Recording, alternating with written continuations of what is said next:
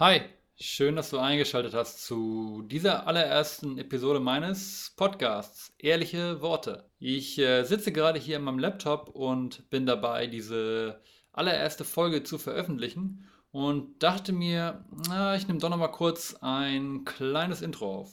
Dieses Gespräch, was ihr gleich hören werdet, habe ich nämlich schon vor ein paar Wochen aufgenommen und seitdem haben sich noch einige Dinge geändert, äh, wie zum Beispiel der Podcast-Name.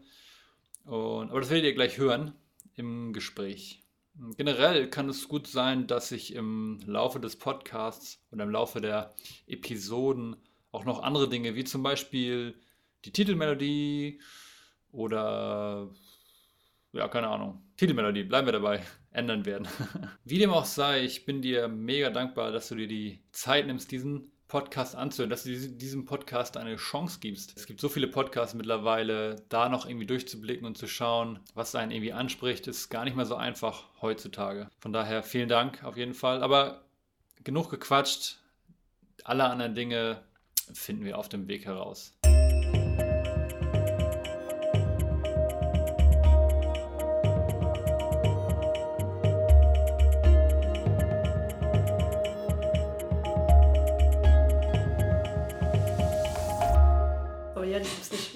Schwitzige, schwitzige Hände? Ich habe sonst nicht schwitzige Hände. Das ist ja, deine ist, Aura hier. Das ist, das ist der Druck, den du weggibst. Ich bin auch nervös ein bisschen. Oh, sind die auch schwitzig? Ein bisschen jetzt gerade, jetzt wo du sagst. Jetzt wo ich sag.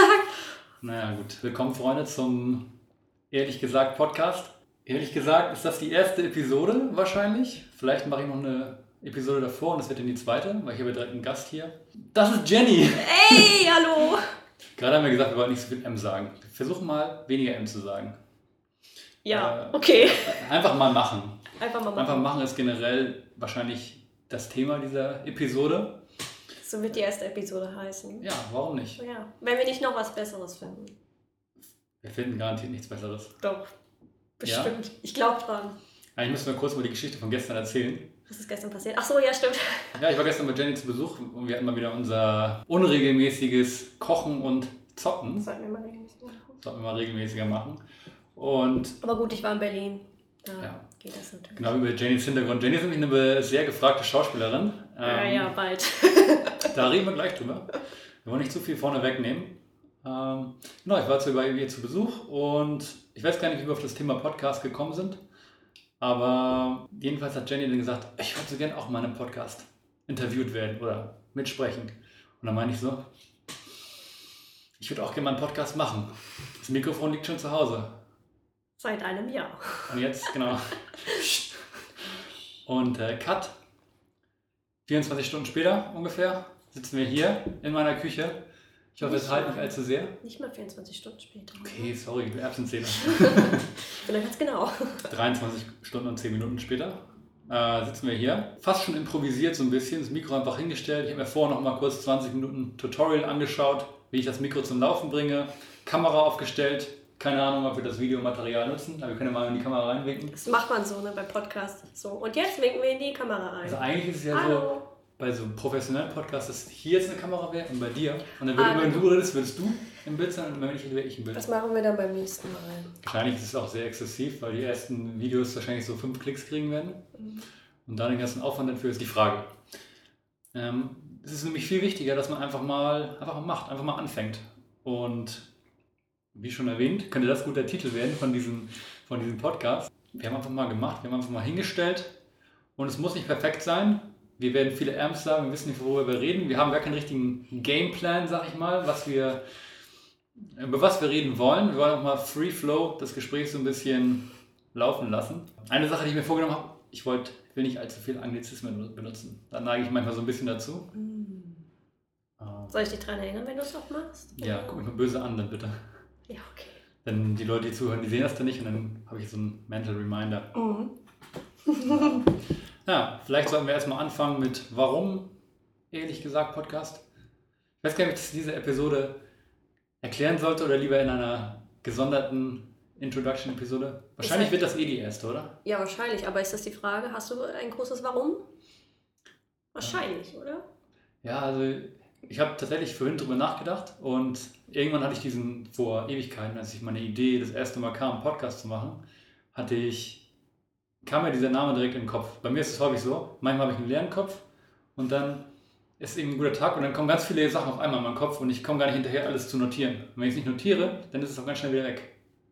Krass. Deswegen muss man mal aufpassen manchmal. Dann hast du so richtige Momente, wo, äh, wo du so einen Flow hast quasi. Richtig Genius-Momente. Genius-Momente, die hätte ich auch gerne, manchmal was ab. äh, ja, das kann auch anstrengend sein. Meistens, wenn ich dann zu Hause bin, gehe ich meistens an ein Whiteboard und dann schreibe ich alles schnell runter. Ah ja, die Soundeffekte. Einige Leute machen sich immer darüber lustig, dass ich meine, dass ich eine sehr lebhafte Sprache habe und meine Sound, äh, alles mit Soundeffekten so unterlege. Ich glaube, ich mache das auch ein bisschen. Das fällt einem selber nicht auf, aber dann Leute, die man, mit denen man nicht regelmäßig abhängt, die sind dann immer so, mach das nochmal. Mach das nochmal. ja, das ist. Ähm, ja, jeder hat seine Marotten, ne? Da muss man zu stehen. Ja, ne? es gibt auch Leute, die sagen halt manche Wörter die ganze Zeit. So, ich sag sehr oft tatsächlich. Ja, oder einige Leute fangen einen Satz an und sagen nichts mehr. Das sind die schlimmsten. Das ist richtig witzig. Ja. Das ist das Schlimme, wenn man darauf achtet, dass jemand irgendein Wort so häufig sagt. Ob es jetzt M oder tatsächlich oder halt, ist auch so ein Klassiker. Und man hat es bemerkt, bewusst, dann kann man es nicht mehr nicht hören. Das ist ja, richtig schlimm. Ja. Gerade wenn so Präsentationen sind oder sowas. Und awkward. Awkward. Naja gut, dann äh, ehrlich gesagt Podcast. Also eigentlich kommt es daher, dass für mich persönlich die eigentlich die wichtigsten Werte, die ein Mensch haben kann oder generell in der Menschheit, sind für mich Ehrlichkeit und Authentizität. Ha, richtig gesagt. Das sind für mich so die, ja, die wichtigsten Werte und das sind auch Dinge, die ich selber meiner Meinung nach ähm, schon immer stark verfolgt habe. Das Ehrlichkeitsding, das habe ich, glaube ich, so ein bisschen, das hat meine Mutter mir so ein bisschen beigebracht. Äh, die ist auch ein sehr, sehr ehrlicher Mensch und dementsprechend auch sehr leicht, glaube ich. Da sind wir beide, glaube ich, relativ ähnlich. Das ist jetzt nicht böse gemeint. Ich weiß, Mutter, du wirst es hören. ich würde mir, wenn ich euch sage, dass ich den Podcast gemacht habe, werde ich euch sicherlich einen Link schicken und ihr werdet euch das sicherlich anhören. Ähm, ist ja eine gute Sache. Ich glaube, wir haben da auch über, an Weihnachten mal drüber geredet. Ist ja eine gute Sache, man halt an das gute Menschen glaubt und eigentlich davon ausgeht, dass die Menschen einem nichts Böses wollen. Kann aber auch dazu führen, dass Leute das ausnutzen. Ne? Und deswegen, ich bin ein Mensch, ich versuche halt wirklich, niemand ist immer 100% ehrlich. Ähm, so kleine White Lies, wie es so schön heißt. Mhm. Wo ist der böse Blick? hat ja jeder Mensch mal. Ne? Eine Lüge kann ja schon sein, wenn man irgendwie nur eine Kleinigkeit verändert, wenn man nur ein Detail weglässt. Ja. Um irgendwie, dass es nicht ganz so schlimm aussieht. Jedenfalls, Ehrlichkeit ist für mich ein extrem wichtiges, ein extrem wichtiger Wert. Einfach weil ich versuche immer ehrlich zu sein, zu den meisten Menschen. Mhm. Das war allen Menschen, besser gesagt. Und hast du eigentlich schon Erfahrung gemacht, dass Menschen nicht zu dir ehrlich waren oder es gerade ausgenutzt haben, so wie du es vorhin meintest? Es gibt da eine Story, die möchte ich jetzt noch nicht teilen. Mhm. Bist du noch nicht bereit? Die fällt mir, die fällt mir immer als allererstes ein. Ja. Ähm, die teile ich sicherlich mal im Laufe des Podcasts, aber nicht in der Episode. Muss ja auch spannend bleiben. Es muss spannend bleiben, ein bisschen äh, Cliffhanger-mäßig. Cliffhanger, genau. Schalte auf jeden Fall wieder ein. Irgendwann in den nächsten 100 Episoden wird die Geschichte dann verraten. Ich sage nicht in welcher. Bin sehr gespannt. Ist sie sehr schlimm? Sehr tragisch? Tragisch nicht, aber sie hat mich eine Zeit lang verfolgt. Mhm. Auf jeden Fall. Und ja, generell bin ich, wenn ich das Gefühl habe, jemand hat irgendwie gelogen, dann bin ich halt. Es ist schwer für mich, den in gewisser Weise zu vergeben, sag ich mhm. mal. Äh, kommt natürlich immer auf die Situation drauf an. Auf die Lüge quasi auch auf, äh, drauf an, so. Ja. Wie schlimm war sie letztendlich? Genau, und wie viele Leute sind betroffen ja. und so weiter und so fort. Aber ja, Ehrlichkeit, extrem wichtiger Wert für mich. Und dann auf der anderen Seite Authentizität. Dieses Wort. Ich kann es natürlich, weil es wichtig für mich ist. Deswegen habe ich es gelernt. Zwei Stunden vom Spiegel jeden Tag. Ich würde aber behaupten, so aus dem Feedback, was ich so aus meinem Umkreis bekomme, dass ich authentisch bin, ohne jetzt mir irgendwie selber. Und ich finde halt, ja, also Fake-Menschen auf der einen Seite das sieht man halt sofort, wenn Menschen fake sind. Und mit solchen Leuten kann ich einfach nicht, kann ich nicht umgehen. Bin und ich fake? Deswegen sitzt du hier. Nein. die Leute, mit denen ich umgebe, solche Leute wie Jenny zum Beispiel, das sind auch authentische Menschen, die irgendwie, mit denen man gerne Zeit verbringt und die irgendwie was zu erzählen haben und nicht irgendwie eine Person, Person auf, Persona quasi auf sich nehmen oder äh, ja, behaupten, jemand zu sein, der sie nicht sind. Und Mache ich nur beruflich. Ja. das ist ein guter Übergang. Da können, ja, wir, gleich, da können wir gleich mal dann weitermachen. Also Authentizität, kurz gefasst. Ich finde, viele Leute verstecken sich zu sehr hinter irgendwelchen falschen Persona, Persona, weil sie halt Angst haben, dass sie verurteilt werden von anderen Menschen.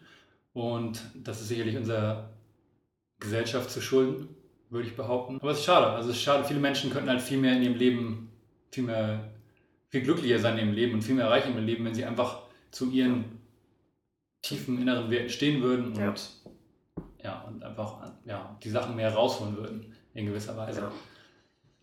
Aber warum machen wir nicht mal den, ich habe jetzt schon 10 Minuten geredet quasi, jetzt wollen wir mal Jenny aber das Mikrofon überreichen. Hallo. Quasi. Das sage ich auch sehr oft, quasi. Quasi, Quasi. und tatsächlich. Ja. Ich habe auch übrigens eine Sache aufgeschrieben, weil ich wusste, ich kenne gar nicht dein, deine Background-Story. Also ich weiß ja, was du beruflich machst, aber ich weiß gar nicht, wie du hingekommen bist. Und ist super geil. vielleicht erzähl doch einfach mal so ein bisschen. Das ist eine sehr interessante Story, weil ich habe eigentlich einen anderen Weg gehabt, so. Also ich sage immer, das war alles irgendwie so ein bisschen Schicksal. Also ich hatte diese Schicksalsbegegnung oder dieser eine Mensch, der was zu mir gesagt hat und dann ging die eine Synapse an und dann ging das so. Das hatte ich einfach auf diesem Weg total. Genau, also ein sehr, sehr, sehr wichtiger Moment für mich war, als ich in die Oberstufe gekommen bin. Ich habe die Oberstufe, by the way, sehr gehasst. Ich war auf einer Mittelstufe und ähm, war da super glücklich und es war schön. Es war eine super Klasse, super Schule, super Lehrer. Richtig schön. Dann wollte ich so dolle auf die Oberstufe in die eine Stadt gehen, weil mein Bruder da auch war und noch relativ viele Leute, also Freunde von der Grundschule, dann auch auf die Oberstufe gegangen sind. Das heißt, man hat sich wieder getroffen, so ungefähr. Ja, und ich dachte mir, ja, schön, dann mache ich da mein Abi. Das wird toll, das wird entspannt. Äh, ich habe es gehasst. Und das war auch noch eine sehr mathematische, wissenschaftliche Schule. Und ich konnte damit nichts anfangen. Ich fand das alles so langweilig und äh, mir hat es nicht Spaß gemacht. Ich habe Mathe gehasst. Ich habe, glaube ich, Chemie und Physik direkt abgewählt, sobald es ging.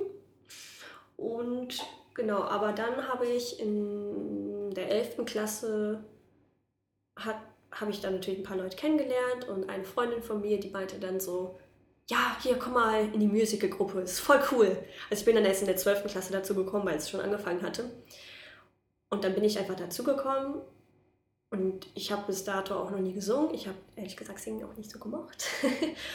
und dann bin ich dazugekommen und mir hat es auf Anhieb irgendwie gefallen und dann hieß es, ja, ihr müsst auch vorsingen, ihr müsst Audition machen und so. Und ich so, okay, äh, what the fuck? Hab's dann irgendwie gemacht. Das war richtig, äh, ja, also in dem Moment war es sehr, sehr, sehr, sehr schlimm für mich, weil ich Angst davor hatte. Aber irgendwie macht man es dann so. Man ist so, ja, komm, ich zieh jetzt durch. Irgendwie habe ich dann Spaß daran gefunden. Ja, dann haben wir ein Stück entwickelt, das war Frühlingserwachen. Ein sehr, sehr schönes Stück, also Musical-Fassung quasi davon. Und ja, und so hat sich das dann so langsam ergeben, dass mir das sehr gefallen hat, auf der Bühne zu stehen. Ja, und da war so langsam dieser Wunsch, hm, will ich nicht in der Richtung vielleicht auch was machen. Aber natürlich das Ego sagt dann, nein, das ist nicht sicher, macht man nicht, komm, alles zur Seite, zur Seite schieben. Aber da ich trotzdem ein sehr künstlerischer Mensch bin und von der Kreativität quasi lebe und damit auch aufgewachsen bin, weil meine Mutter zeichnet auch richtig viel und sie hat mir das auch beigebracht und ich habe zu Hause ganz viele Bilder. Ich habe die auch in Hamburg, muss ich dir mal zeigen. Also die ganz alten noch.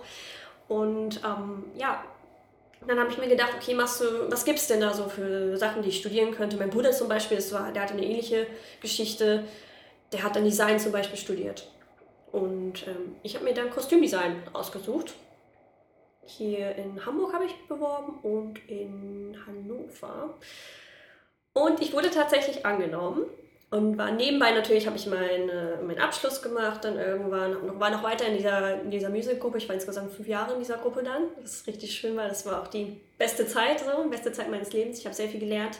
Und ich habe immer die Schauspielrollen bekommen. Ich habe nie Gesangsrollen bekommen. Also Gesang war so okay. Das weiß ich selber, aber ich bin auch einfach total, das ist für mich noch so, äh, da bin ich noch nicht so selbstbewusst. Aber ich arbeite dran.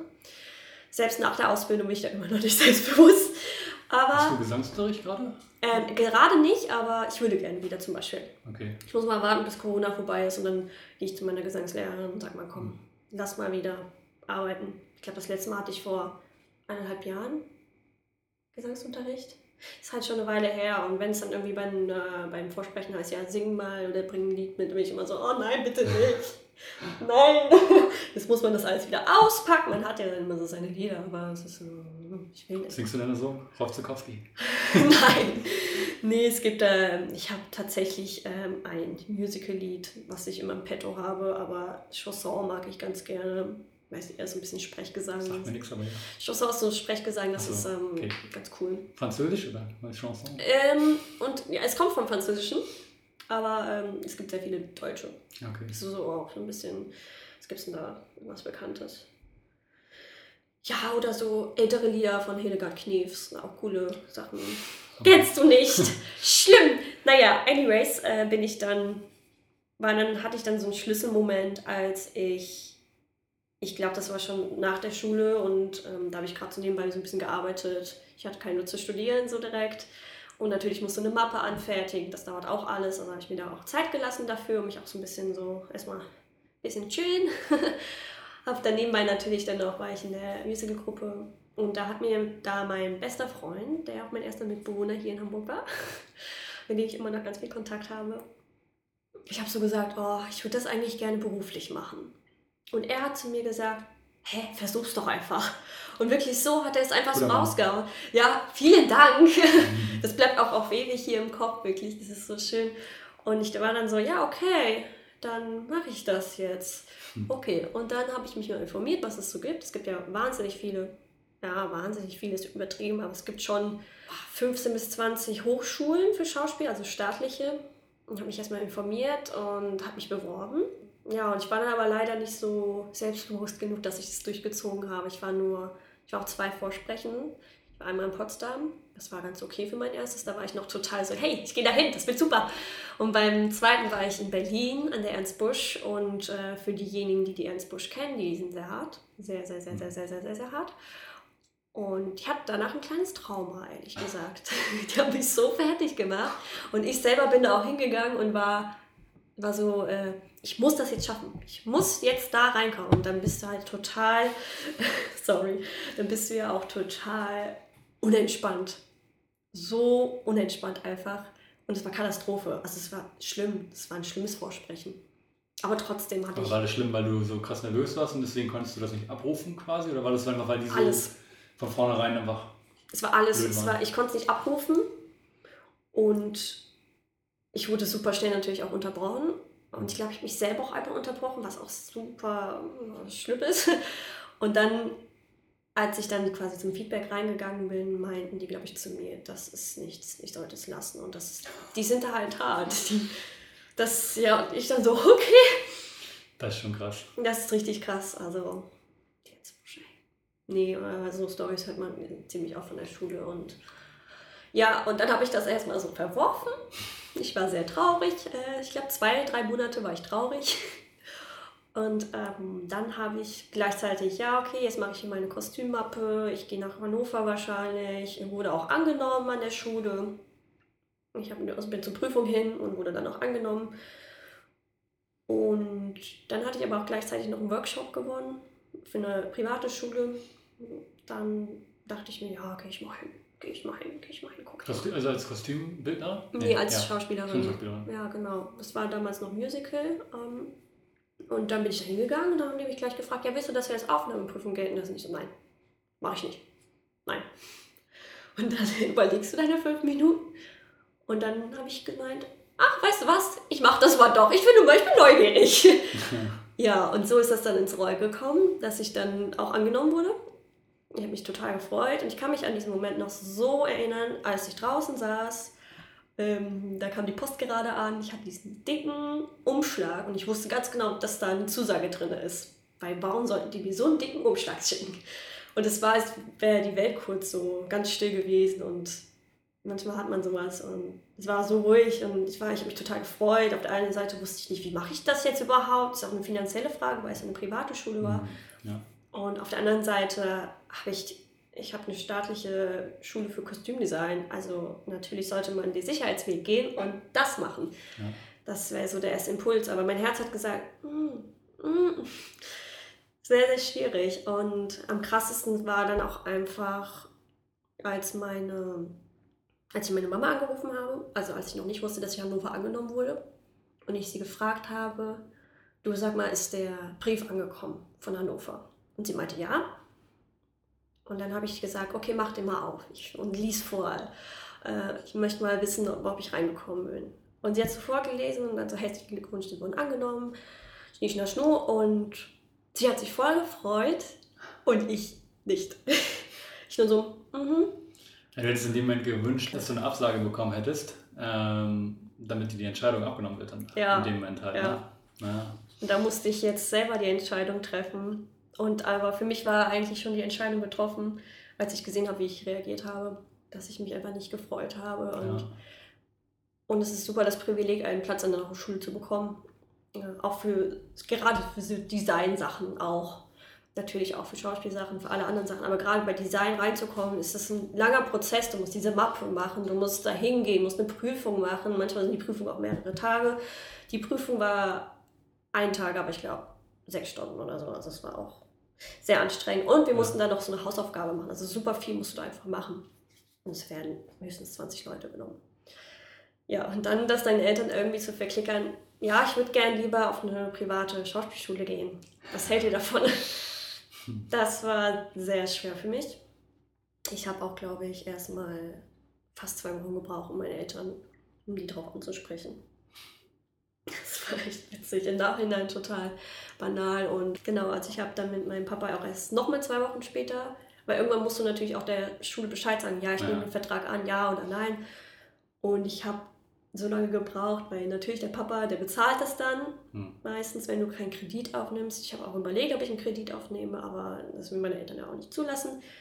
Das, Gespräch, das erste Gespräch mit meiner Mama war Katastrophe, kann man nicht anders sagen. Also sie ist natürlich total in die Decke gegangen, weil bei ihr natürlich auch alle Ängste hochkommen, Ängste von Sicherheit und hier und da.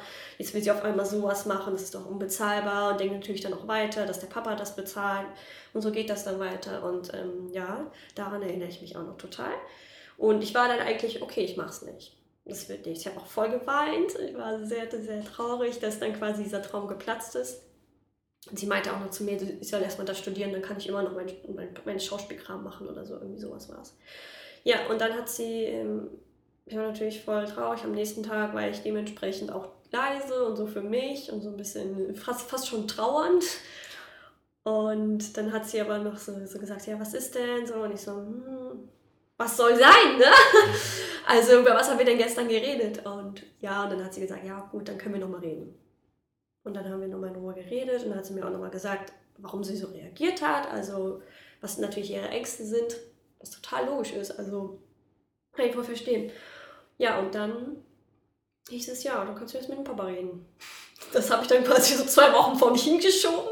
Ich habe einen Plan gemacht, einen Finanzplan, alles aufgeschrieben, was ich machen kann, nebenbei arbeiten und hier und da und wie das mit der Miete ist. Ja, ich habe das dann meinem Papa vorgestellt. Und An, so, an so einem Whiteboard. ja, das hätte ich so machen Mit können. so, mit so einem Graphen. Ja, ich hatte leider kein Whiteboard. Das wäre es gewesen. Das hätte mir vielleicht geholfen. Naja, aber die Hilfe habe ich letztendlich nicht gebraucht, weil mein Papa hat komischerweise sofort Ja gesagt. Er meinte, ja, kriegen wir hin. Ich so, hä? Willst du dir das nicht nochmal genauer anschauen, hier meinen Plan? Ne, den kriegen wir hin. Okay. Sehr gut. Ja, und dann bin ich äh, mit meinem besten Freund nach Hamburg gezogen, der die gleiche Ausbildung gemacht hat. Ah, okay. Das war Die das, Ausbildung war hier in Hamburg. Mhm. Han Hannover waren diese Masken, genau, das war das äh, genau, ähm, Kostüm, Kostüm, Kostümgeschichte. Kostümstück. Ja, genau. Wäre auch super geil gewesen, aber ich dachte mir immer so, ich glaube, ich wäre irgendwie depressiv oder irgendwas wäre mit mir passiert, irgendwas wäre kaputt gegangen innerlich, wenn ich immer hinter der Bühne gewesen wäre Ja, ja, ja. und immer nur gesehen habe, wie die alle quasi, ja, in meinem Kostüm dann, was Schönes, aber Das wäre wahrscheinlich wie. Die alternative Story wäre dann wahrscheinlich gewesen, dass du wie in so einem Film, würdest dann immer so alle beobachtet und dann würdest du mal nachts, würdest du mal auf die Bühne gehen oh ja. und dann so singen und so und dann eng so ein attraktiver junger Scout würde dich dann so scouten und dann, dann, das wäre Durchbruch gewesen. Das Das, wär- sind gute Filmideen. das wäre jetzt die zweite Alternative gewesen. Ja, irgendwie wäre ich wahrscheinlich doch noch dahin gekommen. Vielleicht, wer weiß. Ja, aber, aber, wie gesagt, gut, dass du dann wirklich auf dein, auf dein Herz, auf dein Bauchgefühl gehört hast Ja, und nicht voll. gesagt hast, ja, okay, ich mache jetzt das. Ja, was die Eltern das sagen, Sichere. besser, das sichere. ja. Ne, also ich kann, wie gesagt, ich sehe mich in der, in der Story auch irgendwo wieder. Mhm. Ich habe auch lange gesagt, okay, ich gehe lieber den sicheren Weg, ähm, als ich Lehramt studiert habe. Dazu kann ich bestimmt noch mal in einem anderen Podcast mehr erzählen. Brauchen wir jetzt nicht weiter ins Detail gehen. Muss ja auch spannend bleiben, ne? Episode 78 kommt die ganze Story. Spaß, 77. Ähm, ja, aber genau, deswegen kann ich viel da wieder, äh, kann ich mich da viel wieder entdecken, sag ich mal, in deiner Story. Und irgendwann war es dann auch, war ich auch an einem Punkt, wo ich gesagt habe, okay, ich höre jetzt auf mein Bauchgefühl, auf mein Herz, Herzgefühl, auf mein Herz und schlage einen anderen Weg ein. Ja, das ist so wichtig. Das habe ich dann auch einfach gemerkt. Ich bin auch so dankbar, dass ich dann diesen Weg auch wirklich gegangen bin und ich auf das scheiß Ego gehört habe. Ja. Und meine Eltern sind jetzt mehr als stolz. Also die waren auch, die haben sich relativ schnell damit den Gedanken angefreundet. Die haben mir dann auch gesehen, was ich dann mache in der Schule. Ich habe denen dann natürlich dann immer wieder mal Videos geschickt von irgendwelchen Probenaufnahmen oder wenn wir Auftritte haben. Meine Mutter ist natürlich auch mal gekommen, weil wir hatten bei uns das Privileg, dass wir ein eigenes Theater hatten. Was ja. ziemlich geil war. Und das wurde genau in dem Jahr eröffnet, als wir angefangen haben. Das heißt, wir konnten, es gab immer alle paar Monate gab Shows, die wurden quasi, ähm, also es, es war so, jeden Mittwoch konnte man quasi auf die Präsentation gehen und sich zeigen. Man konnte tanzen, man konnte singen, man konnte schauspielen, man konnte alles kombinieren, man konnte es machen, was du willst. Ja, und dann. Und damit Feedback oder einfach nur, um dich auszuleben? Also im Vorpublikum von der ganzen Schule. Ja. Ähm, und du konntest danach immer ins Feedback gehen. Okay. Also es war kein Mut, aber ich glaube, man hat immer, wenn man die, ja, die Abteilungsleitung hat sich dann quasi danach immer, weiß ich nicht, Stunde, eineinhalb Stunden Zeit genommen. Da konntest du zu denen nach oben gehen. Die machen sich ja immer Notizen. Und danach äh, gab es dann eine Liste, welche davon auf die Audition quasi gekommen sind für diese Shows, die es dann immer alle paar Monate gibt. Das ist dann wie so ein Best-of. Das fand ich immer eine ganz schöne Geschichte. Und das war einfach schön, dann vor richtigem Publikum dann zu zeigen, was man so in seiner Schulzeit so für lustige Sachen da teilweise und auch schöne Sachen fabriziert. Da habe ich echt auch ein paar saugute Projekte gehabt. Richtig coole Sachen. Und ob das jetzt private Sachen waren, die man so für sich mit jemand anderem einstudiert hat oder alleine einstudiert hat oder mit der Klasse. Aber meistens waren die Sachen, die man irgendwie privat in seiner Freizeit gemacht hat, das waren einfach die geilsten Sachen dann letztendlich. Und ähm, hat mega Spaß gemacht. Wir haben auch einmal das, das war das beste Projekt. Das war auch mit meinem besten Freund. Wir haben Adams Family gemacht. Adams Family kennst du vielleicht? Das ist ja so ein bisschen Klassiker. Und da gibt es halt auch ein Musical. Und dann haben wir so ein, ähm, da war ich die Wednesday. War das die Kleine? Das war die Tochter, ja. ja, ja. ja habe ich mir fast schon gedacht. Sehr gut. ja, und es hat einfach so Spaß gemacht, dass wir quasi das Opening gemacht haben und ja. mit den ganzen Toten dann, weil im Musical kommen auch die Toten vor. Und das war einfach nur ich muss dir mal Bilder zeigen oder vielleicht sogar den Auftritt habe ich irgendwo noch. Das war einfach mega geil. Und das ist einfach vor echtem Publikum und die freuen sich, wenn die sowas sehen können und sowas kommt mega gut an. Ja, genau. Das habe ich dann drei Jahre lang gemacht. Und, und hast du da die ganze Zeit immer nebenbei als Barista gearbeitet? Oder? Genau, ich war dann so ziemlich zu Beginn, war ich ähm, im Liebesbisschen.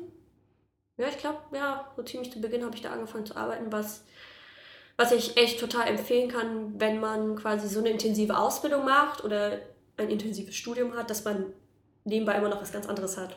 Ja. Weil ich habe da auch Freundschaften natürlich dann gefunden und Leute kennengelernt, die möchte ich jetzt auch nicht mehr missen. So. Ja. Liebe Grüße an Frauke. ja. Also nicht nur aus finanziellen Gründen, sondern einfach generell auch. Es war voll gut um einfach. Den Abstand zu haben, so ja, es war dann natürlich auch hart. Also manchmal habe ich unter der Woche gearbeitet. Das ging nicht immer von den Zeiten her. Oder wenn du mal eingesprungen äh, bist, äh, dann ging es. Aber meistens halt dann beide Wochentage habe ich dann einfach reingehauen. Damit ich diese 450 Euro einfach zusammenbekomme. Ja. Das war meine Miete zum Beispiel. Die war ein bisschen weniger als 450. Aber es hat einfach Spaß gemacht. Ähm, und dann habe ich ein bisschen Barista-Skills bekommen und viel über Kuchen gelernt, viel Kuchen gegessen. Ja, das war schön ja, liebes bisschen Zeit ist auch ähm, sehr. Ist das, aber das ist kein Veganer? Nee, ist nicht komplett vegan. Die haben ein paar vegane äh, Sachen, die haben ein paar vegane geile Kuchen. Kann ich sehr empfehlen. Die haben eine Schokomousse äh, vegan, Bananenbrot. Nee, Bananen, Schoko. Wir müssen leider aus werbetechnischen Gründen müssen wir den Namen mal auspiepen. Mal piep, yeah. ein bisschen sagt piep, piep. Dann mal so. Also piep hat ein geiles Schokomousse. noch ist noch Schleichwerbung. Noch ist der äh, Podcast komplett werbefrei. Mhm. Aber in der zweiten Episode ist es dann gleich schon anders. Da kommt schon alles rein. Ne? So. Nee, ja, das war halt wirklich sehr cool da und da habe ich auch super gerne gearbeitet. Ich bin letztendlich dann einfach nur gegangen, weil ich ähm, noch mehr Geld gebraucht habe. Also ich konnte da nicht Teilzeit machen. Dann bin ich am Ende gelandet habe, das ist noch was anderes. Und da haben wir uns dann kennengelernt übrigens. Ja. Ich kann mich noch an den Tag erinnern, als du das erste Mal da gearbeitet hast.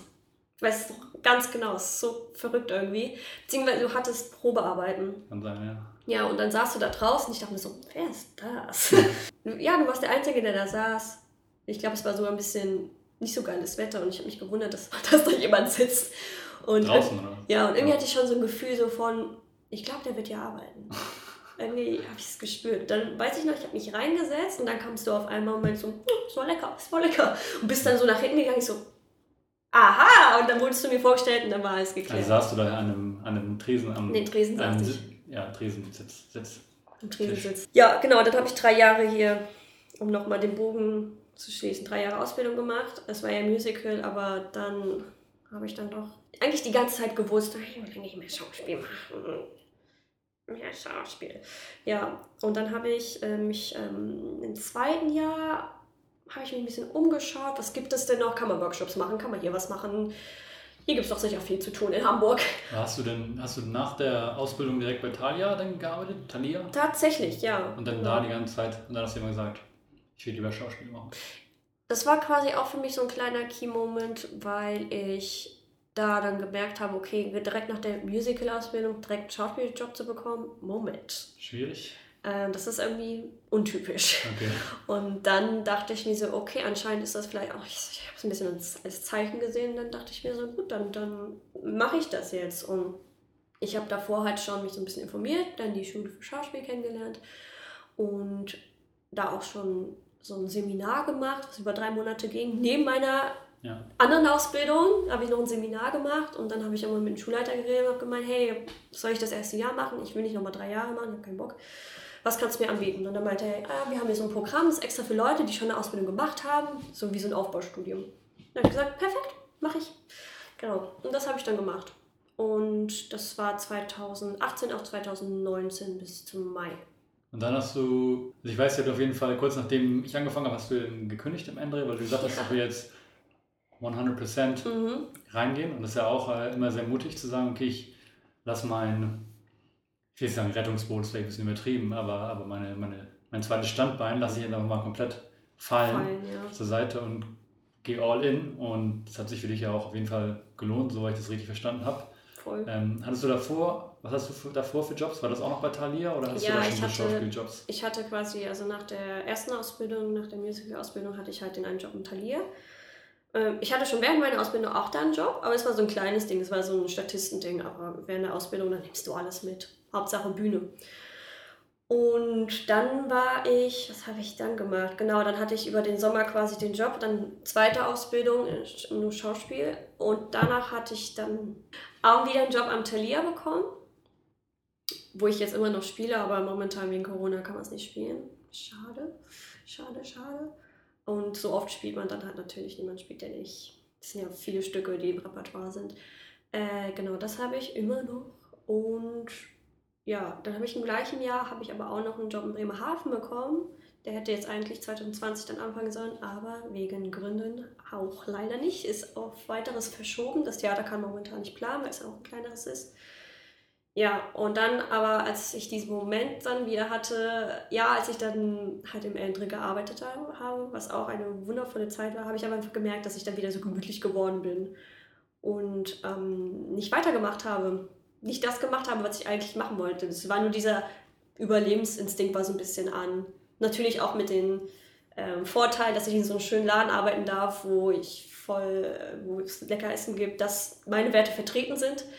Und da war es natürlich angenehmer, aber irgendwann wurde mir natürlich langweilig. Und ich dachte mir, scheiße, du willst doch eigentlich was anderes machen.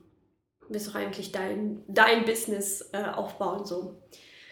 Und das habe ich dann im Januar gemerkt, Januar 2020, ja. Ja. Weil ich wollte auch nur kurz bleiben, aber dann auf einmal ist ein halbes Jahr vergangen und denkst dir so, Digga, Ja. Nein! Ja, und für mich war das so ein krasser Moment. Also bei mir muss, muss ich halt öfters mal E-Mails schreiben an bestimmte äh, Leute, dass ich an Caster ganz viele E-Mails schreibe und hier und da, dass ich einfach mit meiner Zielgruppe in Kontakt bleibe. Und dann hatte ich so einen Moment, wo ich diese E-Mails geschrieben habe Und ich war so im Flow. Ich hatte so ein cooles Flow-Gefühl, habe die rausgehauen. Ein, eine E-Mail nach der anderen. Das sind dann halt nur so 80 E-Mails ungefähr. Das ist halt schon, kann halt viel sein. Ich brauche dann zwei, drei Tage dafür. Und da war ich wirklich innerhalb von zwei Tagen alle raus. Aber auch so mit so einer, wie als hätte ich Energie rausgesendet, so war das irgendwie. Kann ich wirklich gar nicht. Das hatte ich auch irgendwie dann nicht mehr so wie damals, so krass. Ich hoffe, irgendwann kommt das wieder. ich glaube, ich glaub, es kommt, sowas kommt halt einfach, wenn man komplett schafft, irgendwie den Kopf auszuschalten. Ich habe das ja eben schon erzählt, wie es mir heute Morgen ging. Gestern in, diesem, in, einem, in einem Moment der Euphorie, sage ich mal, haben wir gesagt, komm, wir nehmen heute einen Podcast ja. auf.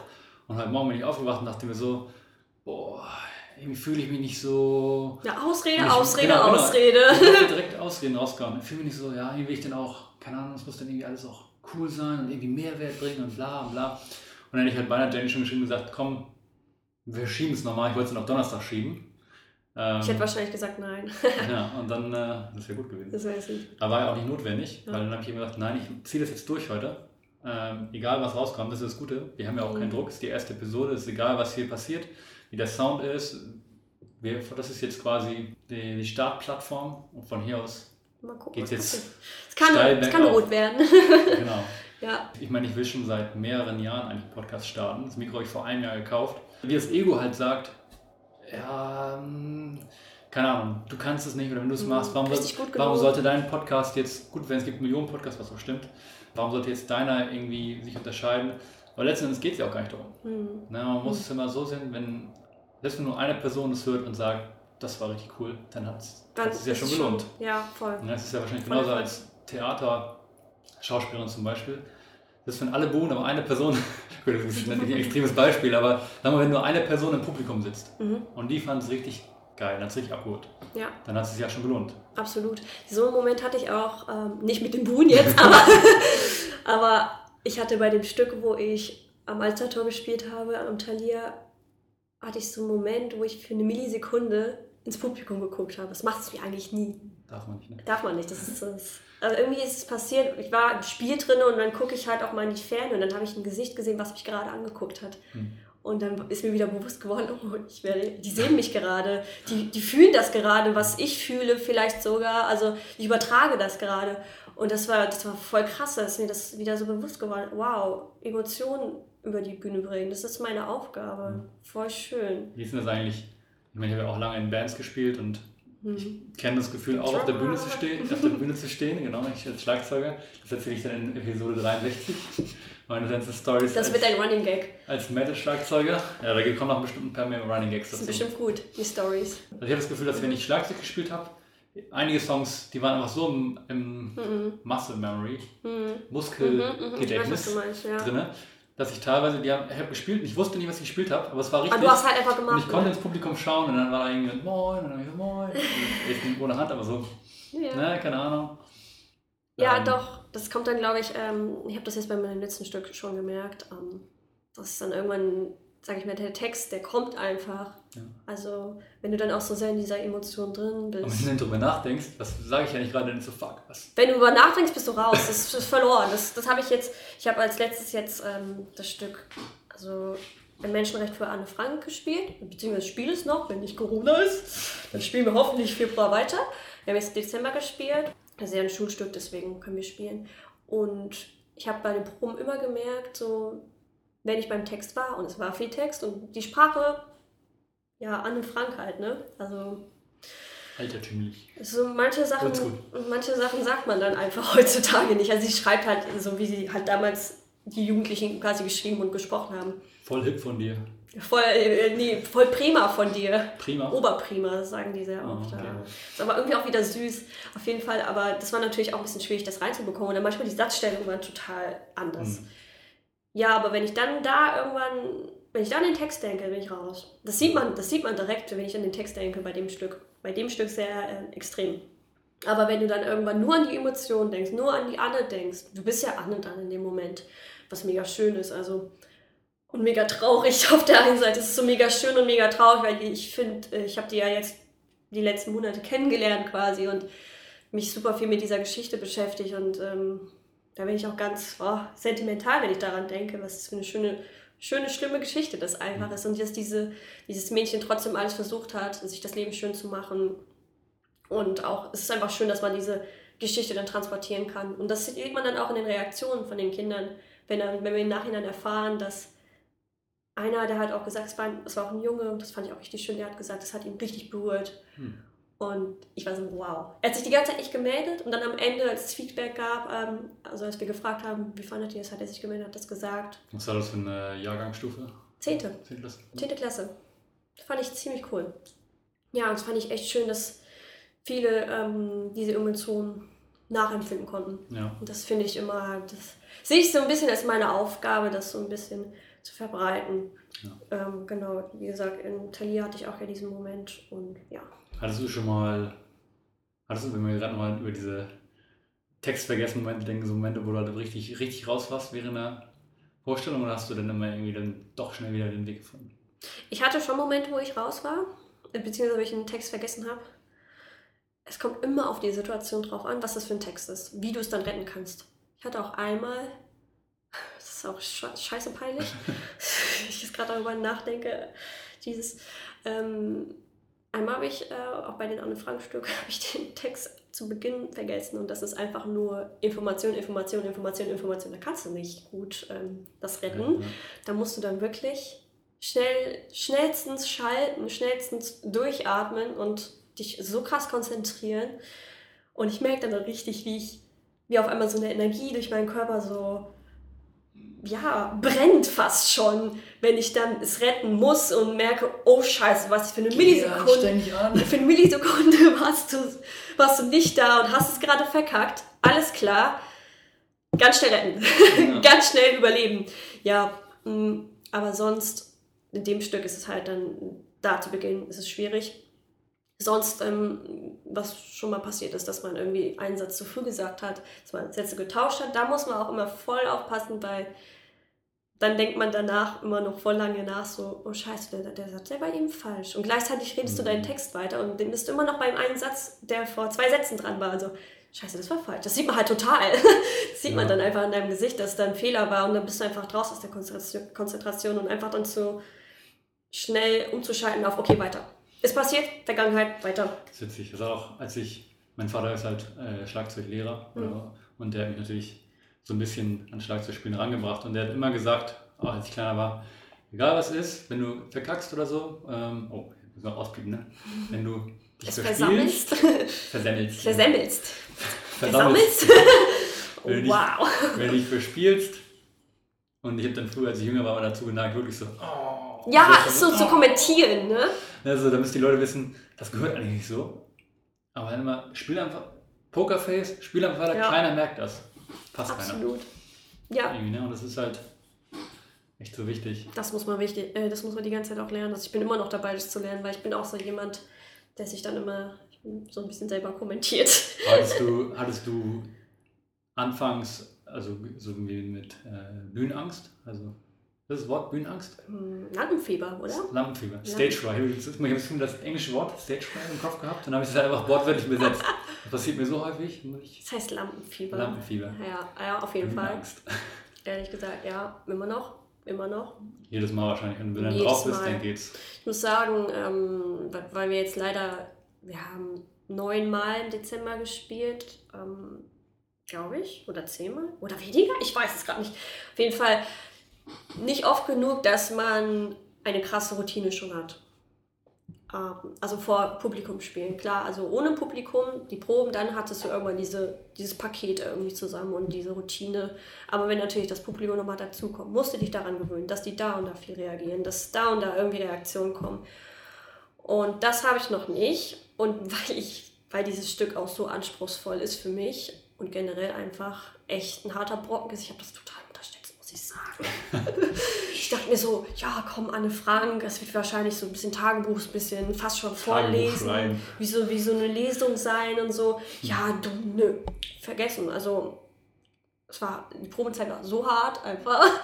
Ähm, es macht wirklich Spaß, auf jeden Fall, aber ich habe richtig gemerkt, okay, das ist, das ist. Für die Kinder, also alle, die jetzt zuhören und gerne auch darüber nachdenken, Schauspieler oder Schauspielerin zu werden, das ist nicht nur Glamour nee. auf der Bühne mit tollen farbigen Kostümen und Moulin Rouge.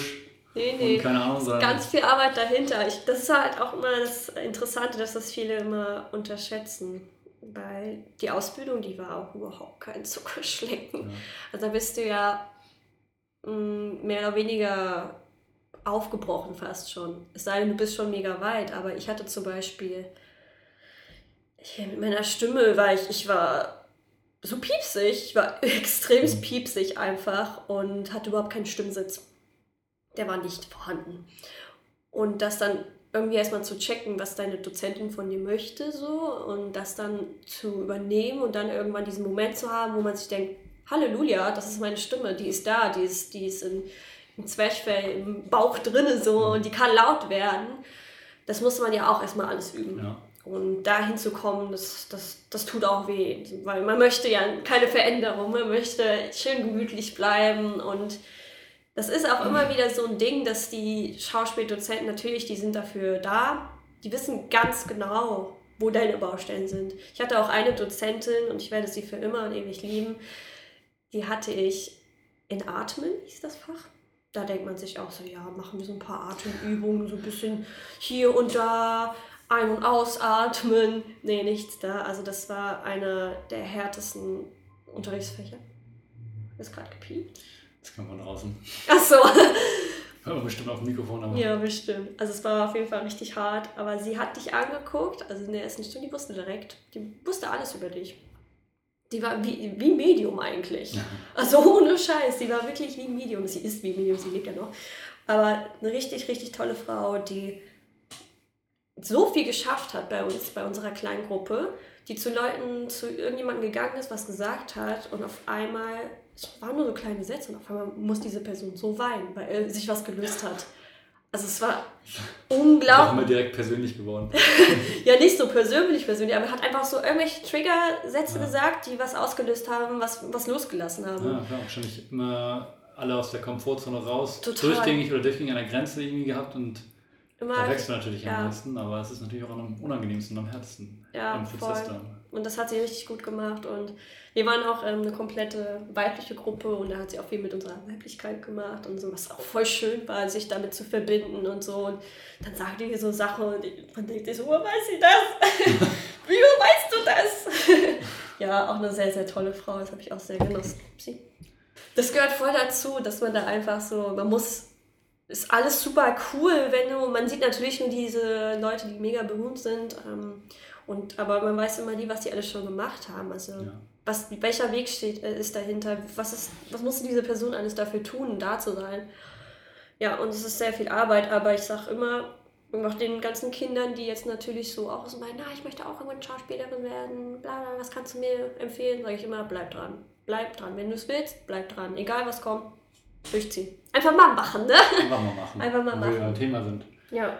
ja. Würdest du sagen, du hast jetzt ja quasi kurz bevor du, kurz bevor Corona losging, hast du ja entschieden, dass du dich mehr eigentlich auf Serien, also Fernsehschauspiel oder kennt man das so, Fernsehschauspiel, ja. konzentrieren möchtest, weniger auf Bühne, der Bühne stehen möchtest. Ähm, und es hat ja eigentlich ganz gut gepasst. Dann, weil durch Corona war natürlich dann weniger Bühne möglich.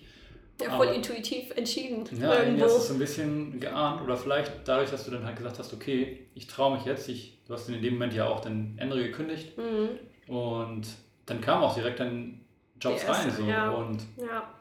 letztens haben wir dann endlich mal deine zum Teil deine Soko Wismar-Folge angeschaut. Ähm, kann ich eigentlich mal eine, eine Beschreibung verlinken, wenn, ui, ihr mal, ui. wenn ihr mal Jenny bei der Arbeit sehen wollt yes. als Schauspielerin äh, in den Show Notes. Da kommen ja immer Sachen rein. Ähm, da mache ich bestimmt auch ein paar Links rein. Ist immer gut.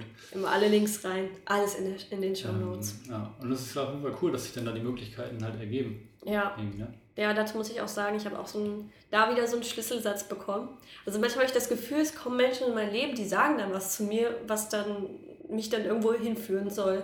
Und in dem Fall war es meine Self-Management-Lehrerin, gleichzeitig auch Yoga-Lehrerin, die ich äh, an der Schule hatte, wo ich dann die zweite Ausbildung gemacht habe, die Schauspielausbildung. Und wir hatten irgendwann am Ende so ein Feedback-Gespräch, wo wir nochmal so ein bisschen geredet haben, wo wollen wir hin. das Einzige, ich habe so ganz viel geredet, so ja, also ich möchte ein Theater machen, ich habe richtig Lust drauf und hier und da und gute Kontakte habe ich auch. Ich habe hier letztens äh, eine Regisseurin im Theater, äh, nee, nicht im Theater, in, in einem Café kennengelernt, die mich angesprochen hat, läuft gut, läuft gut. Und sie war nur so, Jenny, du solltest herausfinden, ob die Kamera dich liebt oder nicht. Das war das Einzige, was sie gesagt hat. Ich so, alles klar. Okay, dann gehe ich das mal herausfinden, weil ich wollte nur, ich wollte nur Theater machen. Also ich mache nur Theater, nur Theater. Und ja, dann habe ich mir gesagt, okay, ich gehe das jetzt mal herausfinden und sie. Also sie wollte quasi, dass du zumindest mal Fernsehschauspieler ausprobierst. So, ja, sie wollte mich da so ein bisschen, weil sie irgendwas, also im Blick war auch was, sie sieht was. Und natürlich, sie hat mega. Hamburger Tatort. Hamburger Tatort, du bist Kommissarin. die Oh, das wäre schön. Hätte ich schon Lust drauf. Ja, aber sie hatte irgendwas gesehen, man hat das richtig im Blick gesehen, so von wegen, mach das mal. Es ist gut, wenn du das mal machst. Geh mal ausprobieren. Und das ja. war schön. Ja, das war eine gute Entscheidung auf jeden Fall. Und dann ist irgendwie dadurch, dass ich mich dafür entschieden habe, okay, ich werde es ausprobiert, lernst du wieder neue Leute ja. kennen. Und dann habe ich wieder, habe ich jemanden kennengelernt. Ähm, darf ich Namen nennen? Wie ist das? Alexander Resch. Alexander Resch? Ja, er ist der Beste. ist wahrscheinlich im, im, im Business ist es wahrscheinlich ein bekannter, Name. Ja, er macht quasi Showreels. Er macht Showreels für. Er macht ähm, jetzt nichts. Showreels sind so Demoszenen, also quasi so Probeszenen, die du ähm, machen kannst, bevor du gedreht hast, damit du die Zeit kannst. Hey, hier ist eine Probeszene, so arbeite ich. Wie eine Arbeitsprobe. Genau, Alexander Resch und äh, Cosma Dujat, die macht quasi das Coaching dazu. Und die beiden habe ich kennengelernt dann kurz darauf und die haben mein Leben verändert. Ja. Muss man einfach so sagen, die unterstützen mich seitdem enorm und ich kann die jederzeit anrufen ähm, und durch Alex habe ich auch meine erste Dreherfahrung bekommen. Er hat mich mal gefragt, hey, möchtest du mal ähm, Anspielpartner sein bei einer Szene? Ich so, ich habe keine Ahnung, was ich machen muss, war das, aber... War das die Szene mit dem glaube, du weißt welche. Mit, dem, mit der Sprache, wo er irgendwie de, dein Partner getan hat, als würde er irgendwie Englisch sprechen oder so? Nee, das war jetzt die neueste. So, okay. Das war meine allererste, die als Prostituierte. Ah ja, okay. Das, war die, meine Favorite. Das war die Favorite. Habe ich die überhaupt gesehen? Weiß ich nicht. Aber du sagst ja, das war, das war deine Favorite. Ja, wo ich auch so drei Sätze höchstens gesagt habe. Oder drei Wörter. Ich sag, glaube ich, drei Wörter. Müssen wir uns gleich nochmal anschauen. Ja, und irgendwie, ähm, diese Szene hat er mir dann aber irgendwann mal geschickt meinte so, hey, ich habe die jetzt noch mal ein bisschen auf dich geschnitten. Ich so, äh, ich hatte die auch gar nicht mehr auf dem Schirm, aber danke. Ja. Und dann haben wir so ein bisschen telefoniert und so, ja, kann ich die denn jetzt theoretisch verschicken an die Caster oder so? Und dann ich so, ja, kannst du machen, mal gucken. Und das war dann dieser Moment, wo ich im Flow war und einfach nur so, ja, ich schicke das mal jetzt so raus. Ja. Alles rausgeschickt und ähm, ich hatte eine Stunde später die erste Anfrage und war total überfordert damit, habe auch, glaube ich, ein bisschen geweint. Ja. Das war auch von der Casterin, die so ein bisschen im Untergrund lebt, sagt man immer, weil man weiß nichts über sie. Sie hat schon richtig viele Leute entdeckt und so. Also, Quatsch. Äh, ist letztendlich nichts geworden, aber einfach diese Anfrage allein ja. ist schon Gold wert. Und dann habe ich zwei Wochen später dann für Soko mal die Anfrage bekommen und ähm, auch bekommen dann letztendlich. Ich finde es spannend, ich habe darüber nachgedacht. Du hast jetzt natürlich von deiner Mentorin das, mit dem, das war jetzt natürlich schon ein relativ eindeutiger Push, sag ich mal. Mhm. Ähm, leider ist es nicht immer so, dass man so diese eindeutigen Zeichen kriegt. Ne? Häufig ist es halt auch, denn dass man im Nachhinein erst erkennt, dass bestimmte Menschen mhm. in einer bestimmten Weise gehandelt haben ja. und einen das dann erst in die richtige Richtung ja, gebracht hat. Voll. Aber es ist natürlich geil, wenn man dann irgendwie auch mal Leute hat, die wirklich sagen, mach mal hier, geh mach mal. Doch mal. Mach doch mal das. Geh doch mal hier in die Richtung. Und dann muss man ja. natürlich auch offen sein und sagen, ja, ja okay. das wollte ich auch gerade sagen. Einfach mal machen dann. Ja, einfach mal machen. Und ja, ich glaube, das ist super wichtig, weil man, glaube ich, allein schon so sagt für sich, okay, ich bin auch offen für sowas, dann kann man das vielleicht auch leichter empfangen, solche Nachrichten. Ja. Dass man das dann auch wirklich nutzen kann. So. Ja, und das ja, war wunderschön, auf jeden Fall. Eine richtig tolle Erfahrung. Und dann habe ich natürlich, wie sagt man, Blut geleckt. Und dann ähm, möchte man sowas am liebsten nur noch machen. Ja, ja. Ich, also ich glaube, da wird auch noch viel kommen. Weil da wird mit der Zeit noch viel kommen. Ich und ich glaube, Jenny ist ein gutes Beispiel für jemanden, der so klischeehaft das klingt, ähm, seinen Träumen, sage ich mal, gefolgt ist. Und ja, wie gesagt, es ist nicht immer nur geradliniger Aufstieg, sondern hm. ja, absolut. Höhen und Tiefen kommen dazu. Das ist auch wichtig. Ich möchte noch irgendwas abschließend sagen. Wir sind jetzt schon fast bei einer Stunde. Echt jetzt? Krass. 56 Minuten. Wow. Ich dachte, ich überlege gerade fahren jetzt erstmal langsam runter. Ich glaube, jetzt ist ein guter Zeitpunkt, falls dir noch was einfällt. Ich habe noch einen guten Spruch, der muss auf jeden Fall auch Okay. rein. Äh, alles ist möglich. Alles ist Man möglich. kann alles erschaffen. Bin ich voll von überzeugt. Wenn du es hier sehen kannst, kannst du es erschaffen. Hm, siehst du? Voll. Äh, ja, Bin eine so Sache Zeuge davon Eine, geworden. ja. Vor allem, wenn man zurückblickt, ja, sieht man häufig erst, oh wow, so, so weit bin ich schon gekommen. Ja, voll. Am besten ist es wirklich, wenn man alles immer schriftlich hat und wirklich halt so ein bisschen sich ein Vision Board oder sowas erstellt oder halt dann sagt, okay, in einem Jahr möchte ich da sein, in fünf Jahren möchte ich da sein. Ja, Aber selbst wenn man das nicht macht, ich bin da nicht so mit so Vision Boards erstellen und aufschreiben, Journaling, ist nicht so meine Stärke. meine auch nicht, ehrlich gesagt. Ähm, also das für, mich mich ist, auch ein bisschen für mich ist Journaling tatsächlich, da habe ich letztes Mal ein paar Leuten erzählt, die fanden das irgendwie ein bisschen seltsam. Aber ich gehe lieber draußen spazieren Mhm. und rede quasi Das hast, mit mir selbst. stimmt, das hast du schon mal erzählt, dass du das machst, so ein bisschen vor dich hin Ja, also rede mit mir selbst quasi, murmel so ein bisschen. Und das ist für mich, also ich, ich, ich habe das jedes Mal wieder, ich habe ein Journal an meinem Bett liegen und will eigentlich immer abends journalen, aber ich lege mich dann hin und ich weiß, mir fällt, mein Kopf ist leer. Ich weiß nicht, Ja. was ich schreiben muss. Was ja eigentlich was Gutes ist. Eigentlich ist das Journal man ja, weil der Kopf voll ist. Ja, Aber wenn mein Kopf richtig voll ist, dann hilft es mir am besten, rauszugehen, spazieren zu gehen und einfach quasi mit mir selber zu argumentieren. aber das mit der Maske jetzt momentan wahrscheinlich richtig chillig, oder? ja, also draußen laufe ich ohne Maske rum. Das kannst du dir einfach anziehen. Ich habe auch einmal so ähm, Text gelernt, wenn ich unterwegs war. Oder Hast du Text nochmal Text in die Maske reingeschrieben, oder? Nein, Quatsch. Ich habe quasi Maske, wenn ich die muss so. ich dann eh tragen und dann habe ich vor mich hin ähm, gebabbelt. Aber ganz leise halt, man sieht das nicht. Das Ja, ist das so Ding ist geil. halt auch, die meisten Leute haben doch heutzutage eh Knopf im Ohr und hören dann, äh, telefonieren mit jemandem. Ja. Das ist ja nichts Normales, äh, nichts Ungewöhnliches mehr, dass Leute an die vorbeigehen und halt reden und denkst dir, ja, früher, als Oh. das noch nicht normal war, war es echt ja, komisch. früher ist schon lange her. Früher schon sehr lange her. Naja gut, wir wir sind bei knapp einer Stunde, wir wollen das jetzt mal zum Ende bringen. Ich hoffe, euch hat die erste Episode gefallen. Wenn nicht, ist mir auch egal. Ha! Krass! Ich bin so ein krasser Typ. Du bist so ein krasser Typ. So selbstbewusst. Ich fand es eigentlich, eigentlich eine ganz gute Mischung. Auf der einen Seite so einfach eine entspannte Unterhaltung, ein inspirierendes Beispiel sicherlich auch irgendwo Vielen dabei gewesen. Ein bisschen Mehrwert dabei, bisschen, aber auch nicht zu viel. Ich habe da jetzt nochmal drüber nachgedacht und ich habe da auch mit Jenny eben noch drüber gesprochen.